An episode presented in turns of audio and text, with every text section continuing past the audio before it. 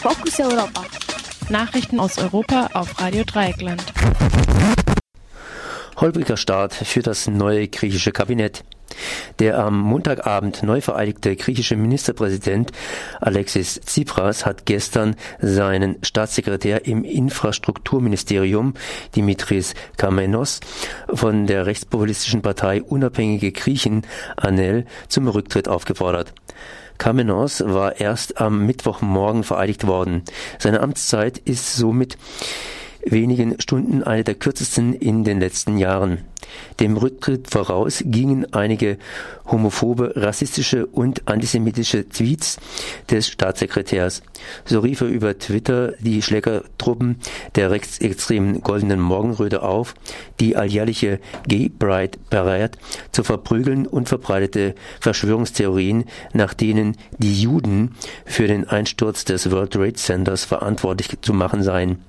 In den Zuständigkeitsbereich von Kamenos gehören unter anderem das Straßennetz, die Telekommunikation, aber auch das Internet. Zu seiner Verteidigung behauptete der Abgeordnete gestern Abend, sein Internetprofil sei mehrfach gehackt worden. Er würde aber so lange zum Besten der Regierung zurücktreten, bis seine Unschuld nachgewiesen sei. Kamenos hatte schon während des Referendums im Juli für Aufruhr gesorgt, als er seine Twitter-Meldungen vor den Montagen von Bildern aus Auschwitz beifügte. Ministerpräsident Tsipras hatte schon in den eigenen Partei Kritik geerntet, als er den als rassistisch und homophob bekannten Kamenos zum Staatssekretär berief. Bundesregierung darf Blitzeinsätze der Bundeswehr im Ausland ohne Bundestagsbeschluss durchführen. Das bestätigte das Bundesverfassungsgericht in Karlsruhe gestern. Für sogenannte Hilfseinsätze sei jedoch ein Parlamentsmandat vonnöten, aber auch nur dann, wenn sie länger als ein paar Tage dauerten. Der verteidigungspolitische Sprecher der Linksfraktion, Alexander Neu, kritisierte im Gespräch mit der Tageszeitung Junge Welt, damit hätte die Regierung künftig freie Hand für Militärschläge, sofern diese absehbar nur wenige Tage dauern. Für die Bundesregierung könne damit die Hemmschwelle sinken, Militäreinsätze unter der Kategorie Gefahr im Verzug anzuwenden und einen Beschluss des Bundestags zu umgehen. Das Urteil erfolgte im Zusammenhang mit der Pegasus-Operation im Februar 2011 bei der in nur wenigen Stunden 200, äh, nee, 132 ausländische Staatsbürger von einem Ölfeld in der libyschen Wüste evakuiert wurden. Das Parlamentsbeteiligungsgesetz sah bisher vor, dass solche Einsätze im Nachhinein vom Parlament Zustimmung erhalten müssen. Das Bundesverfassungsgericht revidierte dies gestern jedoch. Das Parlament sei nicht dazu berufen, über die Rechtmäßigkeit eines bereits beendeten Einsatzes zu urteilen.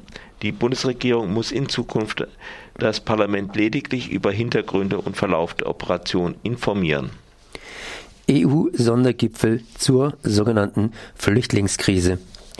Nach siebenstündigen Beratungen in Brüssel beschließen die 28 EU-Mitgliedstaaten in Brüssel in der Nacht zum Donnerstag eine finanzielle Hilfe von einer Milliarde Euro. Die Gelder, die zu einer Hälfte aus dem EU EU-Budget kommen und zur anderen Hälfte von den Mitgliedstaaten sollen an das UN-Flüchtlingshilfswerk UNHCR, das Welternährungsprogramm, WEF und andere Organisationen gehen. Damit äh, soll der Hunger in den Flüchtlingslagern bekämpft werden. Statt Fluchtursachen zu bekämpfen, soll Frontex in Zukunft finanziell gestärkt werden und die Abschottungspolitik der EU fortgesetzt werden. Bis Ende November 2015 sollen sogenannte Hotspots zur Registrierung von Flüchtlingen in Griechenland und Italien aufgebaut werden. Der Präsident des Europäischen Rates und Gipfelchef Donald Tusk fasste es treffend zusammen. Wir müssen unsere Politik offener Türen und Fenster korrigieren. Berlin. Bundesregierung stimmt äh, Asylbeschleunigungsgesetz mit den Ländern ab. Pro Asyl kritisiert der Name des Gesetzentwurfs, der letzte Woche von Bund und Ländern ausgearbeitet worden war, sei irreführend. Er suggeriere, dass der Gesetz trage zur Bewältigung akuter Herausforderungen bei. Doch das täte es eben nicht. Die Dauer der Asylverfahren werde nicht verkürzt. statt sofort einen Asylantrag stellen zu können, sollen Asylsuchende künftig erst mit einer Bescheinigung über die Meldung als Asylsuchender BÜMA äh, abgekürzt, abgespeist werden, die sie monatelang in der Warteschleife verharren lässt. Die Folge sind mehr Bürokratie und wahrscheinlich noch längere Wartezeiten. Der Entwurf sieht vor, dass Geflüchtete bis zu sechs Monate in Erstaufnahmelagern bleiben sollen. Sie haben keine Arbeitserlaubnis und erhalten lediglich Sachleistungen. Statt bestehende Probleme lediglich zu verschärfen, fordert Pro Asyl ehrenamtliches Engagement besser zu fördern, Dublin III abzuschaffen, das Asylverfahren zu entbürokratisieren. Schutzsuchende sollen in dem Land, das sie aufsuchen möchten, ihr Asylverfahren durchlaufen. Dies erleichtere die Integration, weil die Menschen unter Umständen vor Ort Familie haben oder eventuell nicht einmal Sprachbarrieren bestehen.